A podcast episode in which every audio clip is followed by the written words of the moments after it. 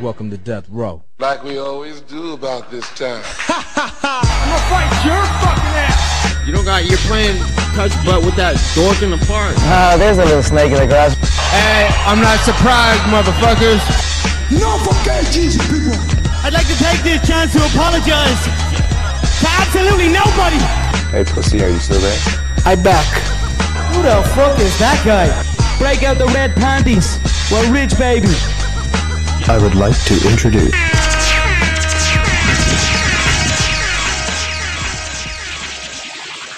Welcome to the MMA for Money Show, episode four. I am your favorite garbage man, Bob Voss at MMA State of Mind, here with my co-host Michael Copenhaver at Don't Cope Just Win.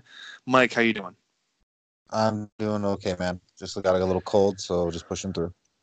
Yeah, me and Mike are both dealing with a little bit of sickness, so if you notice something a little odd in the voices, that's what's going on. Don't worry, we're not dying. We're just powering through. So we're just going to do a, a uh, quick breeze through on this UFC 243 recap because I hate to say it, but in general, the entire card was lackluster. We will spend some more time on the co-main event and the main event because those absolutely deserve a little bit more focus. So just going over the uh, fights we talked about last week, Megan Anderson beats Zarah Zarah Fairn dos Santos by triangle choke. It's her first submission win in the UFC.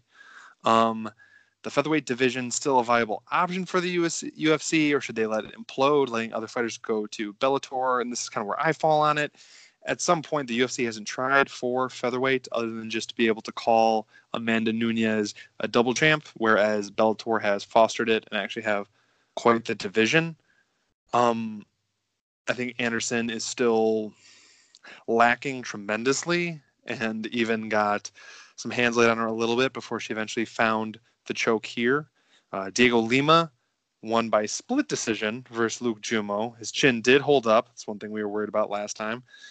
Um, but Lima is attempting to overturn the decision with the commission from a split to a unanimous decision, which I don't think I have ever heard before. And honestly, I'm a little confused because once you start asking them to overturn decision one, they probably won't. And two, even if they did, you don't want to risk them siding with the one judge that gave it to Jumeau, and then all of a sudden you have a lost fight. Uh, Tai Tuivasa lost by submission. Um, I borderline think he should be cut after this if he wasn't young and had that Australian fan base, which is growing right now, given the likes of Robert Whitaker and Israel Adesanya, based that whole oceanic area. Um, he basically got ragdolled by a much smaller heavyweight after the first minute of the fight.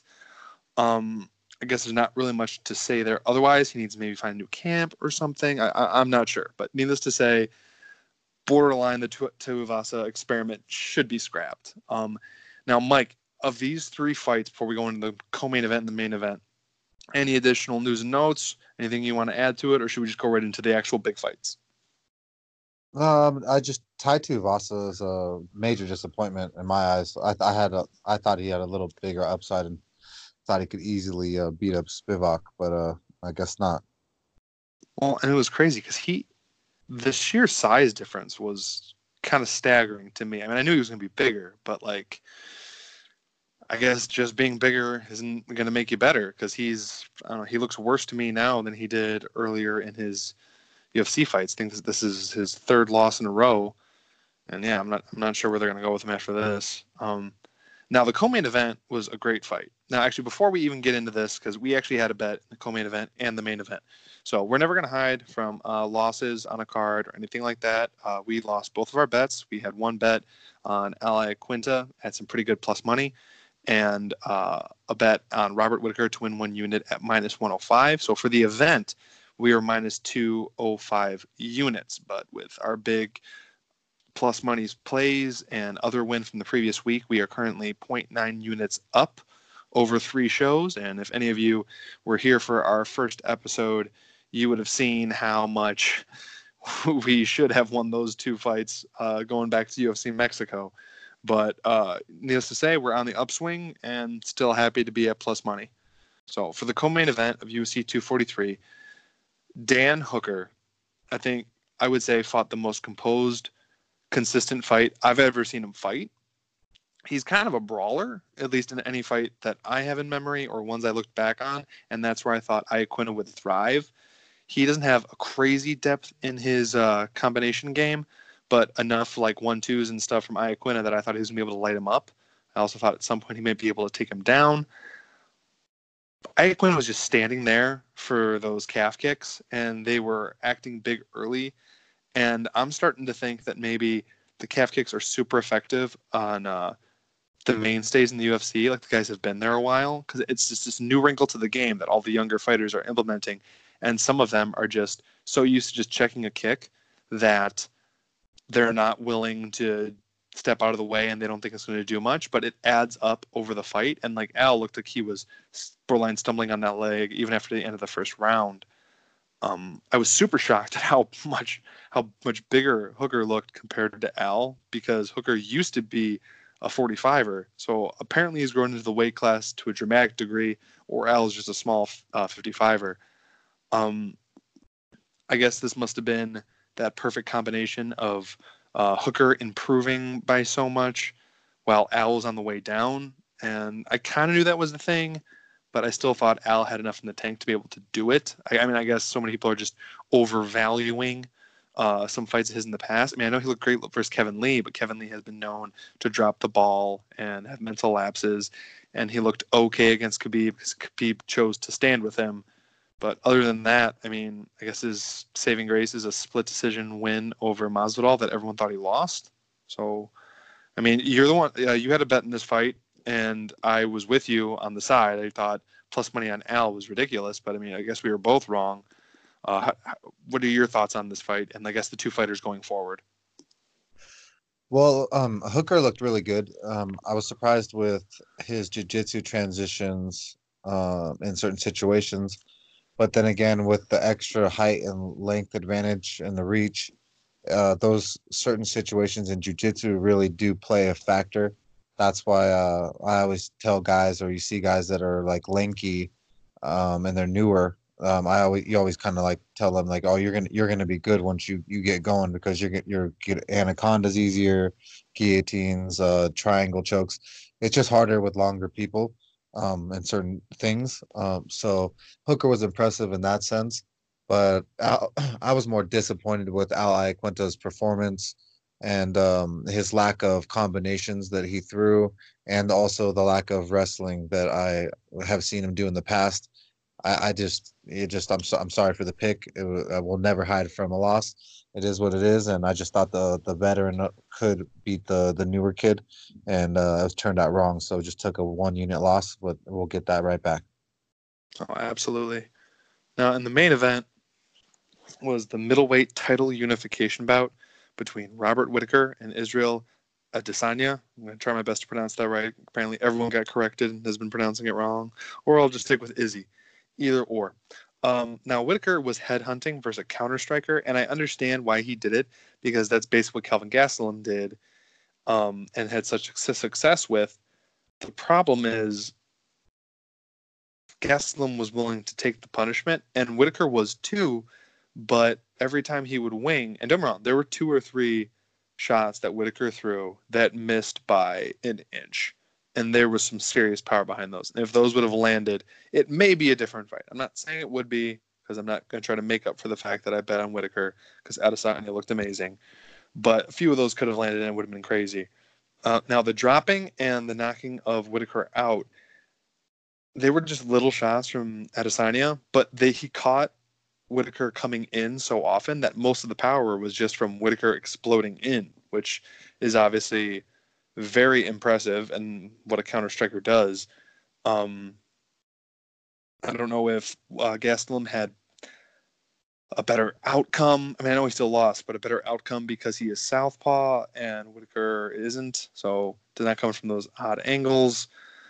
But I don't know. So same thing. I'm not gonna hide from a loss, but uh, I really thought Whitaker was to do it. And honestly, in the future, depending on odds, I may put money on him again if he could actually get like one or two fights in without getting injured. I do think coming off that huge layoff and only fighting um, like killers before that and getting crazy damage and then getting injured and this like self-perpetuating cycle he was in.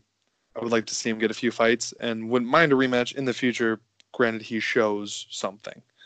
Um, now, Adesanya got a lot of credit for this very elaborate walkout that he uh, did. It was actually a dance he did with, from what I've heard, his like childhood friends from growing up in the area. He brought them out there. They did a dance together, and this is one of the few times it went well.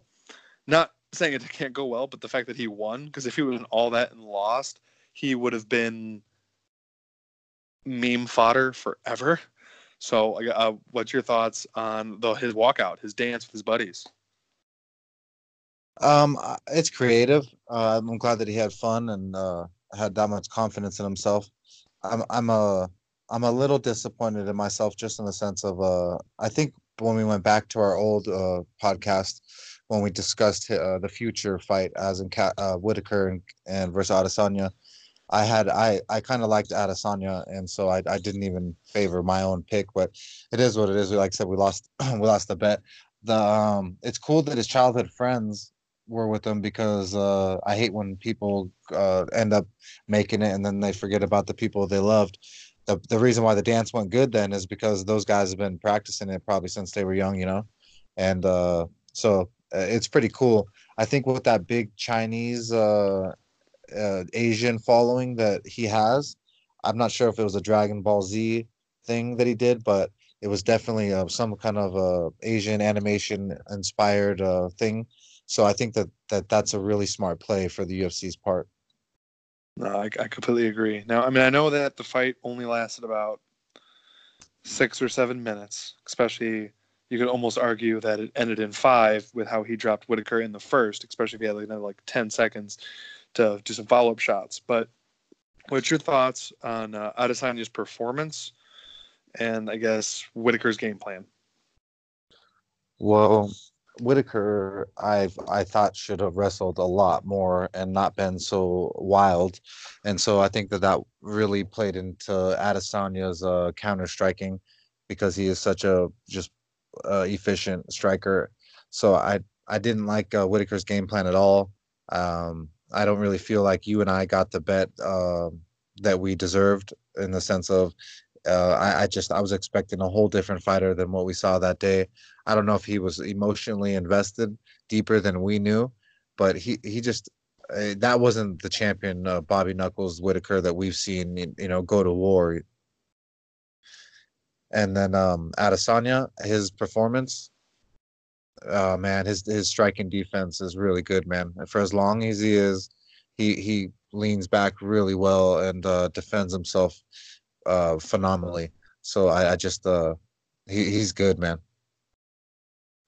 Oh, very good. I think I even underestimated how good he was. Now they've they've pretty much said it's not 100% official, that Adesanya is going to face Paulo Costa next. Now, Paulo Costa is a buzzsaw. He puts a lot of power on you.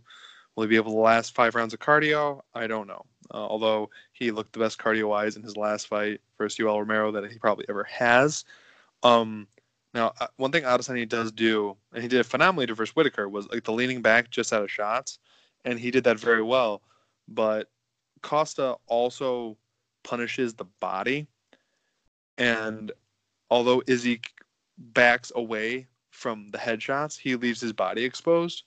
So I'd be curious to see how that works out. I mean, I, I would still favor Adesanya pretty big, but I think if you can get a really good like dirty boxer, someone that's gonna throw a lot of body shots on Adesanya, I think they would have a better chance. Uh, what's your thoughts on that matchup? Uh, is a, although it's not official, but it's it's looking like that's what's happening next. Um, I don't think Costa uh, has the gas tank, like you said, to go five for. So that's a problem. Um, those body shots, the first round would be just uh, unreal to watch. So I want to see that for sure. I don't. I, would favor Adesanya though to win that fight. I think he his striking defense is too good, and we haven't really seen his full potential. I feel like this happens a lot in the UFC. We get some rising stars, and um, we know they're good, but they never really get to fight enough or long enough to see their full potential. And so people said that Adesanya had no power, but I never really believed that. I knew he always had something hidden behind there, and we still haven't seen the full extent. He's also still a young man, and he's he's super skinny. He, he's still going to fill out, and I think you know, I, I, I don't know about John beating John Jones, but dude, that's going to be a fight. Well, that one, like, that, like you said, it depends. I mean, uh, is 28, I believe. John's 30 or 31. So it's very well possibility in two or three years, Adesanya puts on a little bit of weight just naturally by aging and working out and all that kind of stuff. I mean, it could be, it could be closer. I mean, yes, that all depends if John has moved on to heavyweight or not. But uh, it's interesting. I, I, do think it's odd that uh, John Jones is entertaining so much the fight with a middleweight when he has teased heavyweight for so long and has kind of to a certain degree poo-pooed it a little bit and then he's going to like wait to do it and he just wants to defend at 205 so yeah i'm not sure. Uh, who do you think whitaker should fight next for, for a comeback fight? Like let, us just i mean i know the ufc doesn't necessarily do them but like not necessarily a give me fight but a fight just to get him back on the right track. Like somewhat competitive but so i guess someone probably in the top 10 but definitely not top three. Um gastelum and whitaker have not fought correct? Correct I, they were I, they were like supposed to. I would uh, like to when, see. Yeah. Go ahead. I would like I would like to see them uh, go at it. No, I absolutely agree. That's a great fight, especially if he could come out uninjured from this one. I haven't looked at the medical suspensions, but I think he's good and come back in like a three or four month stint, go right back into camp. I think he can really just be the best thing for him because he just needs to get some fights in, man. Because I think the stat was between the last Yoel Romero fight when he was going to fight Adesanya. Adesanya had fought four times in that time frame, getting better, having his distance down, and all that stuff, and that just leaves you wanting at some point. And we're going to talk a little bit about um, a big layoff coming in as soon as we get to UFC Tampa, which which we're about to. I just want to throw in a little bit of news that also can help transition into UFC Tampa is the fact that uh, all the jiu-jitsu schools that Cub went to to get ready for Kron Gracie, they refused to train him because he was fighting a Gracie. Now, you're the one that's uh, at a BJJ school. I am not. So, does this surprise you? Um, is that something that's part of the culture that totally makes sense? They said no, or is this just kind of pardon my French, a dick word. I mean, a, a dick move. Oh, it's it's it's a dick move. Uh, there's just there's absolutely no way that all the jujitsu schools would uh, not train him. There there might be a few Gracie jujitsu academies that are really close with Kron Gracie that refuse to um, to roll with him. But there's no way that uh, when everyone knows any gym, MMA related or jujitsu related, is ran by an owner that owner is not super well off. They need money. They have overhead. They have people to pay. They they want that money every month, and they're chasing chasing memberships so much to the point that they bug even members about the money and and et cetera, et cetera. So I absolutely refuse to believe that there is 95% of the jiu-jitsu uh, community out here that would do that. I believe that maybe 5% of the jiu-jitsu schools would maybe do that. And that would only be because they have some close affiliation with the Gracies. I know that for sure that uh, 10th Planet and Van Nuys would be thrilled to have uh, Cub Swanson come over there and uh, roll with their competition team to help them get ready and then help him get ready. So I uh, I, I, I hope that uh, Kron just chokes the shit out of him and makes him tap because Cub Swanson is a tapper, and I, I just I really believe that. Now moving into uh, UFC Tampa, uh, the first fight on the card that we are going to cover is uh, Deiveson Figueiredo. He's currently minus 185 against Tim Elliott, who's plus 160. Now Tim Elliott has fought for the title. Granted, it was coming off that tough champions season and eventually fought Demetrious Johnson. Yes, he did take Demetrious Johnson down yes, at one point he did take Joseph Benavidez down before he got tapped later. He has great wrestling. One of the downsides is he's good at getting you down, not holding you down. Um, and he eats shots like it's his job. Uh, he is currently on a coming from a two-year layoff, if I have my dates right, and he is fighting one of the rising stars at the new reinvigorated flyweight division in Deiveson Figueiredo, who's, as we said, minus 185, who has shown just amazing striking acumen and has shown quite a bit of popularity because as the UFC was talking about getting rid of the flyweight division, he is one of the few fighters that people were up in arms. Granted, MMA Twitter, but regardless, up in arms and wanted him to stay or move up or whatever. So uh, I lean Figueiredo.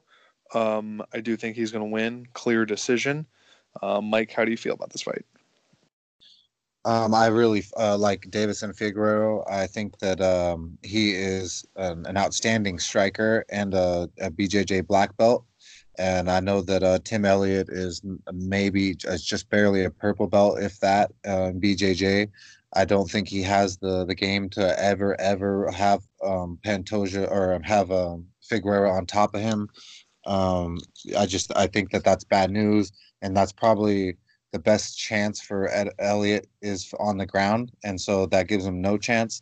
And then uh, Figueroa's striking is is really amazing. He throws some really vicious kicks, and I expect those uh, lower calf kicks that you were talking about, and those lower kicks to cause some damage, make uh, Elliott fall a couple times, and then uh, him jump on top and uh, maybe get a TKO finish.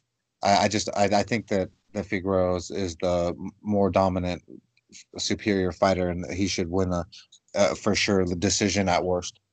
So I want to. So I'm gonna be uh, betting him as my pick to, this week. I think his money line right now is a negative 185, if I'm if I'm not mistaken. So I'm going to put um, 1.85 units to win one unit on him to get our money. Well, and that's interesting you bring up the kicks. I, I guess I never realized how good his kicks are, but that's perfect because if I remember right, uh, Tim Elliott, uh, the reason he was off was because of a knee issue. So that'll be perfect. So that goes goes even more towards your pick. Now, uh, the next fight we're going to cover is Ryan Spann. Yes, the guy with the Superman tattoo on his chest versus Devin Clark. Ryan Spann is currently minus 140. Devin Clark plus 120. You may remember Clark because on the old podcast at one point we did bet uh, Darko versus Devin Clark, and Devin Clark got the decision. Um, looking for a little bit of payback here. Uh, Spann is coming off a KO over Little Nog in round one. Uh, one just little interesting tidbit. Um, obviously, MMA math does not work, but both of these men have fought Alex Nichols, Nicholas, who is currently in a PFL heavyweight standout, but back when he was at light heavyweight, Ryan Spann knocked him out in a round, and Alex Nicholas knocked out Devin Clark in a round. So it's a tale of two first rounds going dramatically different ways. Now, I my bet for this card, my pick is Ryan Spann at the minus 140 to win one unit. Uh, I actually think he is going to finish Devin Clark, but uh, the the prop money on by KO is minus 130, so you're not really getting much there.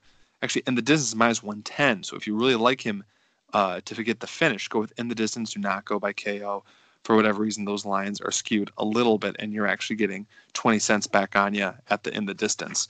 I just think Spann is long and tall. He's 6'5", has a great reach, and I just think he's going to catch Devin Clark coming in. Don't be scared. If Devin Clark takes him down, he likely will at one point first, second round, maybe even both. But at some point, Ryan Spann's going to find that chin. He's going to lay him out. And normally this goes against uh, a rule I have about betting on guys with Superman tattoos. But you know what? Ryan Spann's going to take him out, and I can't wait to watch it. Mike, how do you feel about this fight? I agree with you a hundred percent on this matchup. Um, Ryan Spann is uh, super long and rangy. He's six five and has an eighty-one point five inch reach, which is six point five inches longer than Devin Clark. Uh, with that type of reach uh, and that type of body, he cuts a lot more weight than uh, Devin Clark. He's going to have a lot of power, and I believe that he that Devin Clark is going to eat one of those punches and and end up on the ground and sleeping. So I think that this bet is just definitely a, a bet that I will tail for myself with you, and I believe uh, in Ryan Spann's ability to make Devin Clark go see another place. uh, eyeing up this card a little bit. It's definitely going to be an exciting one because, in we'll talk more as we go through some of these fights. A lot of fights I see ending in a finish. Like not gonna lie, like even this next fight, James Vick is finally moving up to 170. He is currently plus 125 against Niko Price, who's minus 145. Vick is coming off some brutal KO losses and terrible weight cuts. Um, 170 pounders are going to be hitting harder. I know he's going to be, have that much more water weight protecting his brain, but of all of the welterweights he could have fought, he fought Niko Price, who Vick is better at everywhere. He is. He absolutely is. He's a better boxer, kicker, probably even has a better ground game. But Price finishes people. He has some serious power, and he's going to find Vick's chin. Because even if Vick has gotten a lot better at defending his chin, and he may have, it's just it's just going to take one. Uh, I do like that Vick's back with his original camp uh, that seemed to help him out in uh, Texas, where he's from. But I just see Price at some point just landing big and making Vick just collapse to the ground like a blown up building. I honestly thought that Vick was going to be the favorite here, and I was going to get excited about throwing Price out there at a good price of uh, plus some, some type of plus money. I thought this line was going to be at very least flipped, but apparently everyone has a similar feeling that Price is going to get the finish.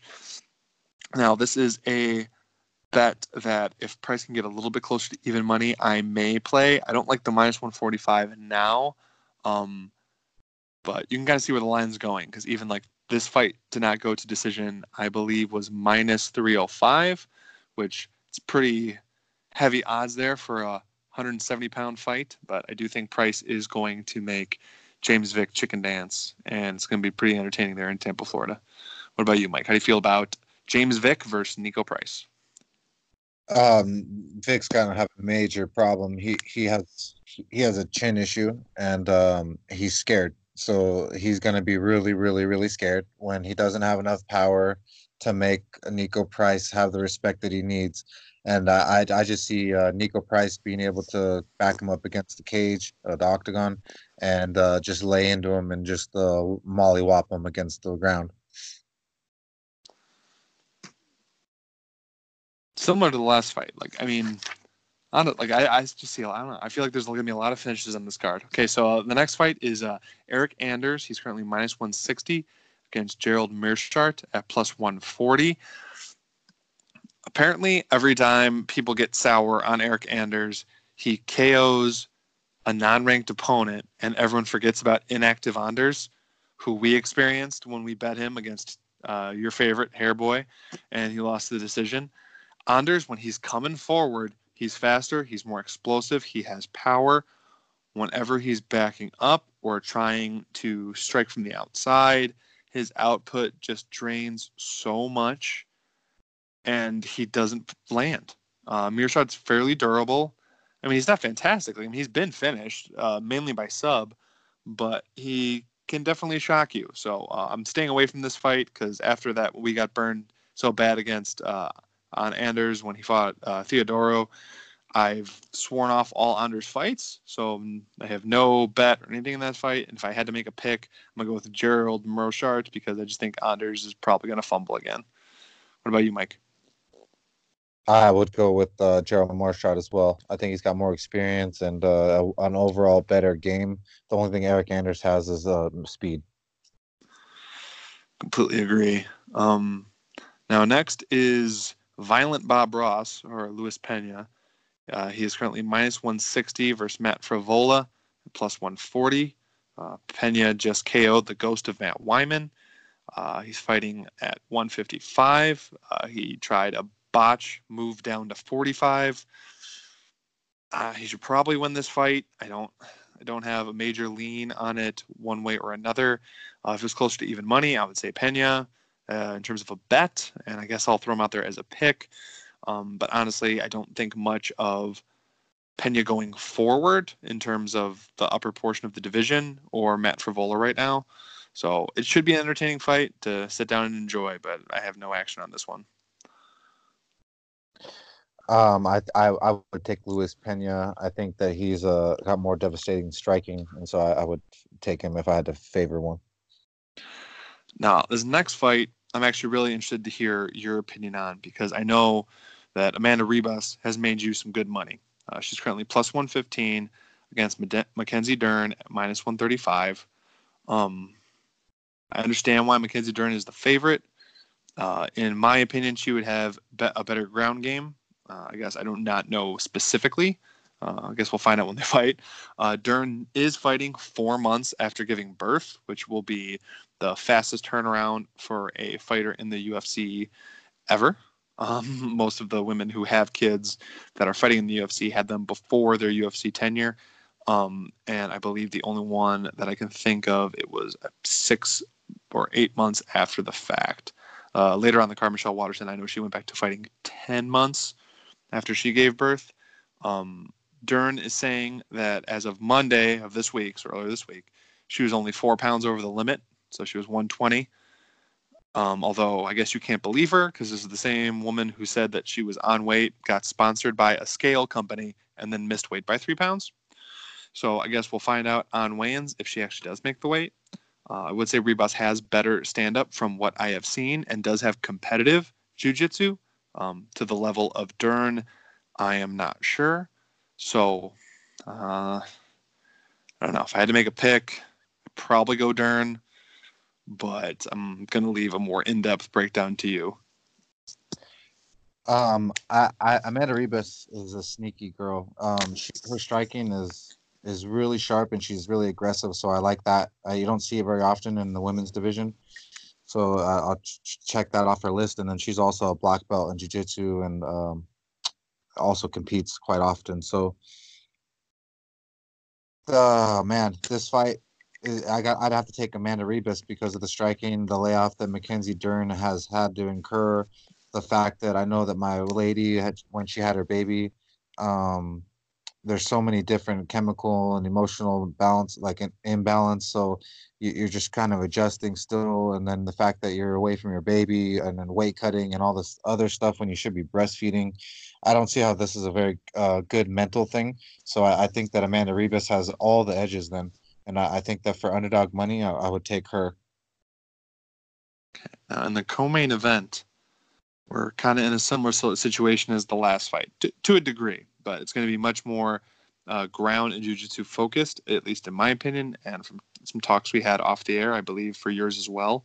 Uh, Cub Swanson is currently plus 130, and that's fairly substantial because when I was first making up our outline here, he was plus 155, so he's actually dipped a good amount with some money coming in on him versus Kron Gracie, who was at the time minus 175, but now minus 150. Um, this is one of those unique situations where it's a major step up for Kron, but it's also a major step down for Swanson.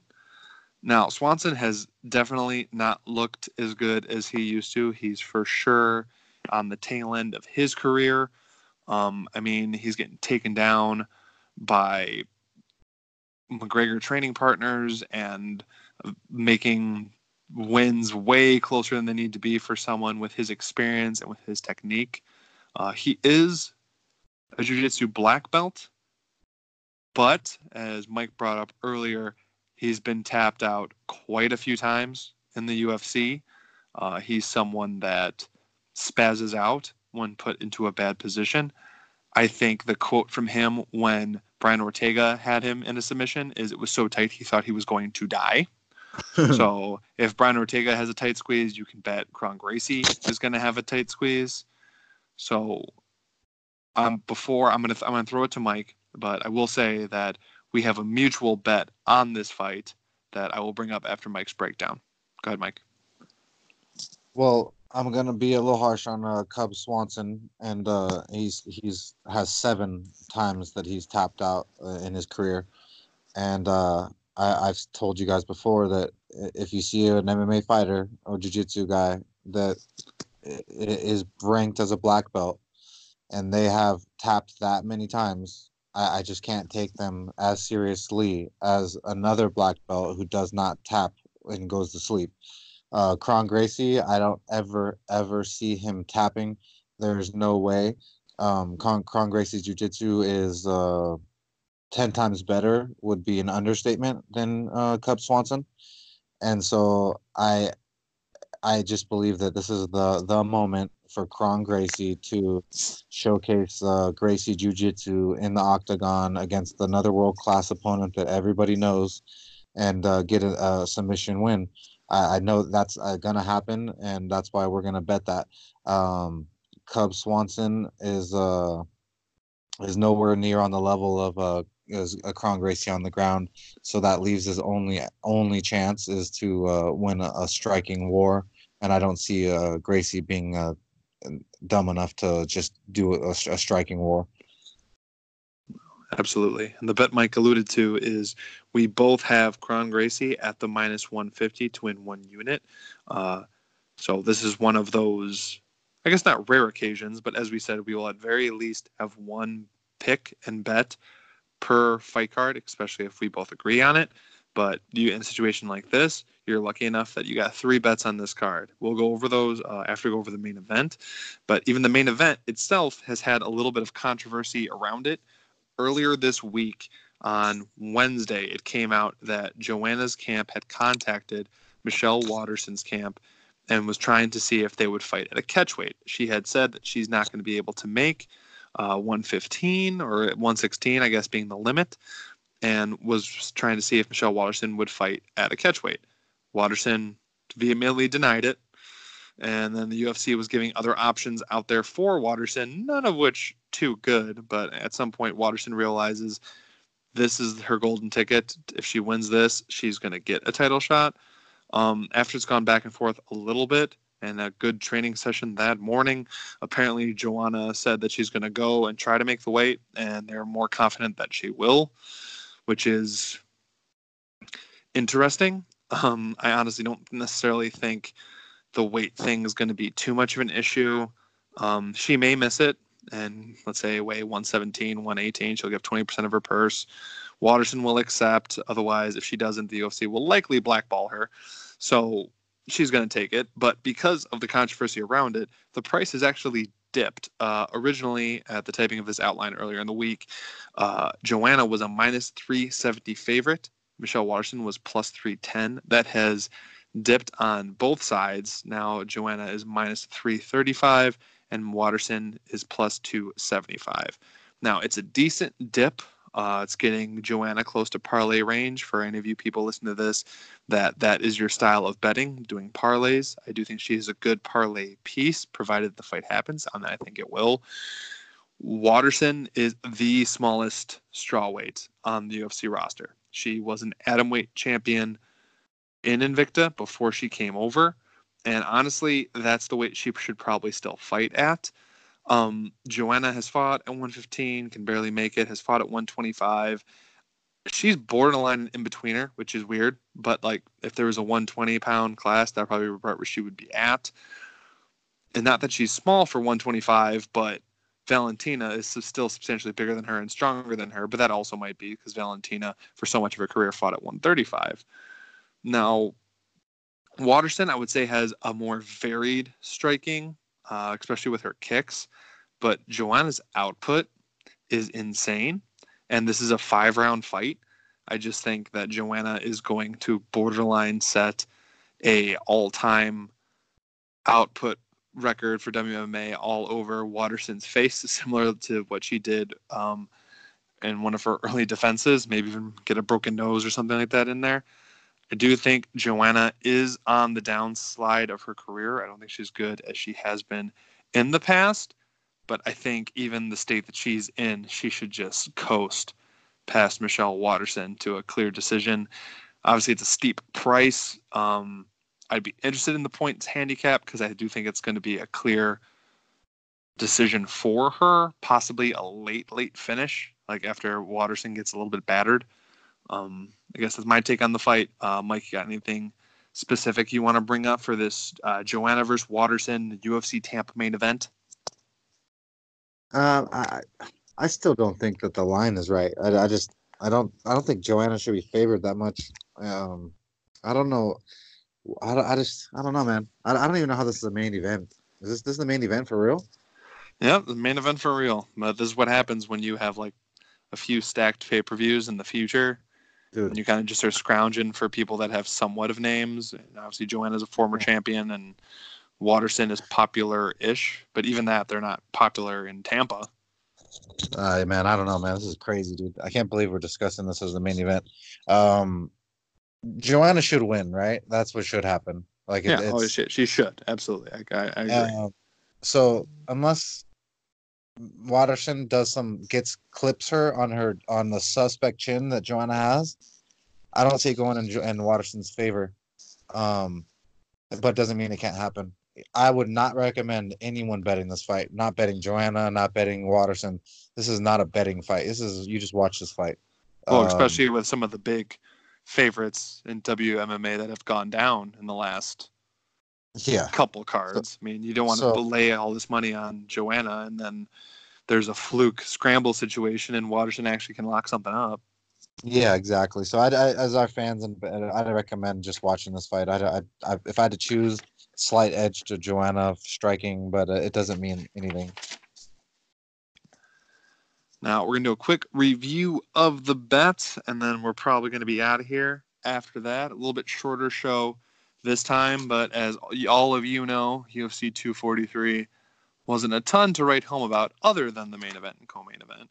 So currently the bets, uh, the individual bets, Mike has Figueiredo uh, at minus 185 to win one unit. Uh, I have Spann at minus 140 to win one unit, and then we both have Kron at minus 150 to win one unit. So there's a little bit of action for you guys going into this fight card at some point. I mean, enjoy it. It's a free fight card. I mean, I guess if you have the right cable subscription or ESPN Plus, I can't remember if it's a plus card or not, but enjoy. And I guess look forward to the more exciting pay per views that are going to be going on in the future. Um, Mike, do you have anything left to break down, shoot, shout out, or anything for the people, the fans? Uh, no, we just appreciate you guys, and uh, please subscribe to our YouTube channel. This uh, event is on ESPN Plus for uh, the the whole card. So if you, hopefully, you guys have that. Awesome. Thanks for that info. Um, like Mike said, please subscribe to our YouTube channel. We're trying to bring that up. And yes, I know we are not currently on iTunes, but we will be back once we've hit that 10 threshold. And then all of these past episodes will be re uploaded on there. And you could hear our wonderful voices. Uh, in the future, we're going to try to get the show out a little bit earlier in the week, but work schedules and life schedules have gotten in the way of that recently, but that is totally fine. And we are going to put out high quality stuff for you guys every time you see us on your feed. Have a good night. Peace.